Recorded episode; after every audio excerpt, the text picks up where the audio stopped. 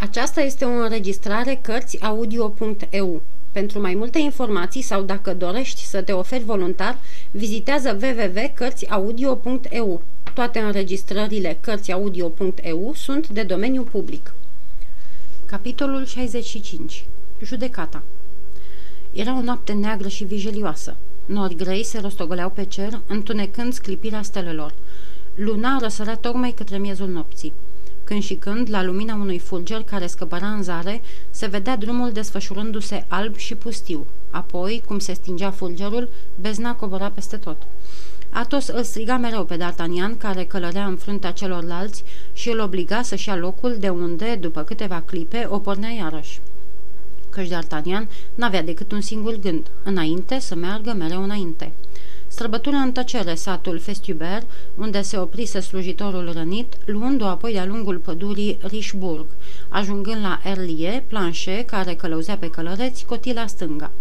În mai multe rânduri, lordul de Winter, Portos și Aramis încercaseră să-i vorbească omului cu pelerină roșie, dar la fiecare întrebare el se înclinase fără să răspundă. Pricepând atunci că nu din senin necunoscutul dorea să păstreze tăcerea, călăreții încetară să-i mai pună întrebări. De-al furtuna se întețea, fulgerele săgetau văzduhul unul după celălalt, auzindu-se bubuitul tunetului, iar vântul, ștafeta vijeliei, șuiera prin penele și pletele călăreților. Începură atunci agonii. Ceva mai departe de Fromel izbucni furtuna. Își puseră pelerinele. Mai rămâneau de străbătut trei leghe și după ce le străbătură se puse o ploaie năprasnică. D'Artagnan își scosese pălăria și nu-și pusese nici pelerina. Îi plăcea să simtă apa șiruindu-i pe fruntea înfierbântată și pe trupul cu tremurat de fiori. Călăreții trecuseră dincolo de Goscal și se apropiau de stația de poștă, când un om, adăpostit sub un copac, se desprinse de trunchiul cu care părea contopit în întuneric și, înaintând până în mijlocul drumului, își puse degetul pe buze. Atos recunoscu pe Grimaud. Ce e?" strigă D'Artagnan. A plecat din Armentier?" Grimaud dădu din cap în semn de încuvințare și D'Artagnan scrâșni din dinți. Tăcere, D'Artagnan," spuse Atos. Mi-am luat toate asupra mea, lăsați-mă atunci să-l întreb eu pe Grimaud." Unde e acum?" întrebă Atos. Grimaud întinse brațul înspre albia râului Lis. Departe de aici?" întrebă Atos. Grimaud îi arătă stăpânului arătătorul îndoit. Singură?" mai întrebă Atos. Grimaud făcu semn că da. Domnilor, lămuri Atos, e singură la o jumătate de leghe de aici, în direcția râului. Bine, răspunse D'Artagnan, du-ne la dânsa, Grimaud. Și Grimaud o luă peste câmp în chip de călăuză. După vreo 500 de pași, ajungând la un pârâu, îl trecură prin vad. La lumina unui fulger zăriră satul Enghinem. Acolo e Grimaud?" întrebă Atos. Grimaud clătină din cap în semn că nu era acolo. Tăcere atunci, porunci Atos. Și călăreții își urmară drumul. Alt fulger străluci pe boltă. Grimaud întinse brațele și, în scăpărarea albăstrie a șarpelui de foc, zăriră deodată o căsuță singuratică pe malul râului, cam la o sută de pași de un pod plutitor. Avea și o fereastră luminată. Am ajuns," spuse Atos. În aceeași clipă, un om culcat într-un șanț se ridică în picioare. Era muscheton. Arătă cu degetul fereastra luminată. E acolo," zise el. Dar Bazan?" întreba Atos. Eu păzeam fereastra și el păzea ușa. Bine," spuse Atos, sunteți cu toții slujitori credincioși." Aruncând frâul în mâinile lui Grimo, Atos sări de pe cal și înaintă spre fereastră, după ce făcu semn celorlalți să se îndrepte spre ușă. Căsuța era împresurată de un gard viu, înalt de două-trei picioare. Atos trecu peste gard, ajunse până la fereastra care nu avea obloane, dar ale cărei jumătăți de perdele erau bine trase. Se cățără pe brâul de piatră al ferestrei ca să poată privi pe deasupra perdelelor.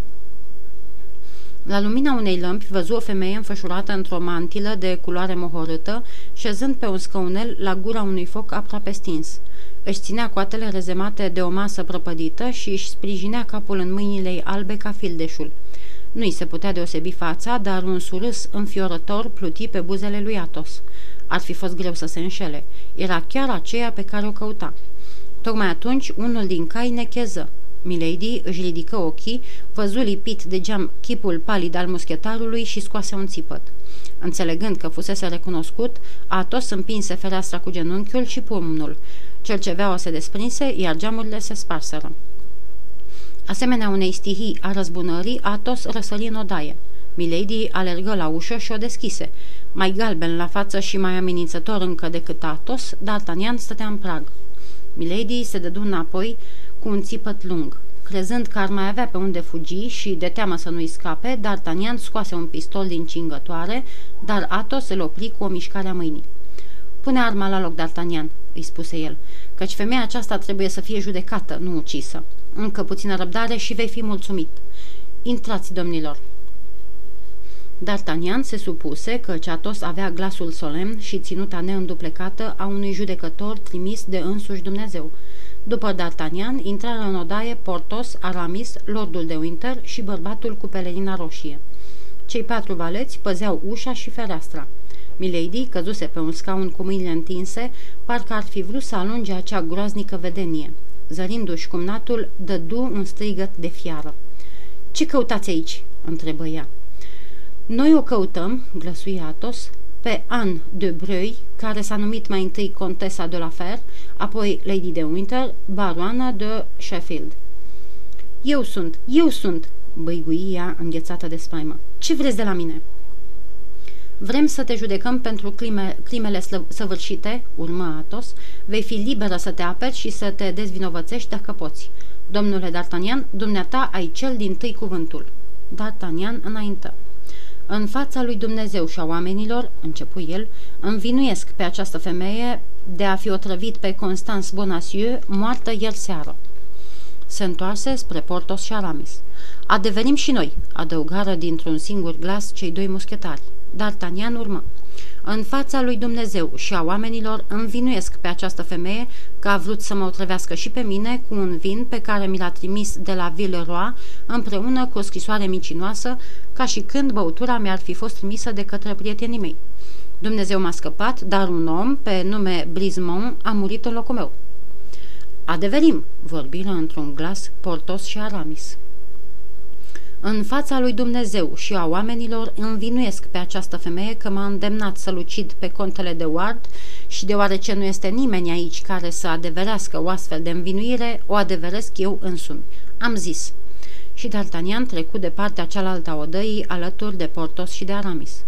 E rândul dumitale, milord," spuse Atos. Lordul înaintă și el câțiva pași. În fața lui Dumnezeu și a oamenilor învinuiesc pe această femeie de a fi pus să lucidă pe ducele de Buckingham. Ducele de Buckingham ucis? strigară deodată toți cei de față. Da, întări lordul, a fost ucis. În urma înștiințării pe care mi-a trimis-o, pusesem să aresteze pe această femeie și o dădusem în paza unui slujitor credincios. Ea l-a ademenit însă, i-a pus pumnalul în mână și l-a îndemnat să o moare pe duce. În clipa aceasta poate că Felton plătește cu viața crima acestei fiare. La auzul acestor fără de legi, necunoscute încă de ei, judecătorii se cutremurară. Și aceasta nu e tot, urmă lordul de Winter. Fratele meu, care te lăsase moștenitoare, a murit în trei ceasuri de o boală ciudată care lasă plăgi vinete pe tot trupul. Surioară, spune cum a murit soțul dumitale. Ce grozăvie!" se înfiorară Portos și Aramis ucigașă a lui Buckingham, ucigașă a lui Felton, ucigașă a fratelui meu, cer dreptate împotriva dumitale și mărturisesc sus și tare că dacă nu mi se face dreptate, atunci o să mi-o fac eu singur. Și lordul de Winter se duse de se așeză lângă D'Artagnan, făcând loc acuzatorului următor.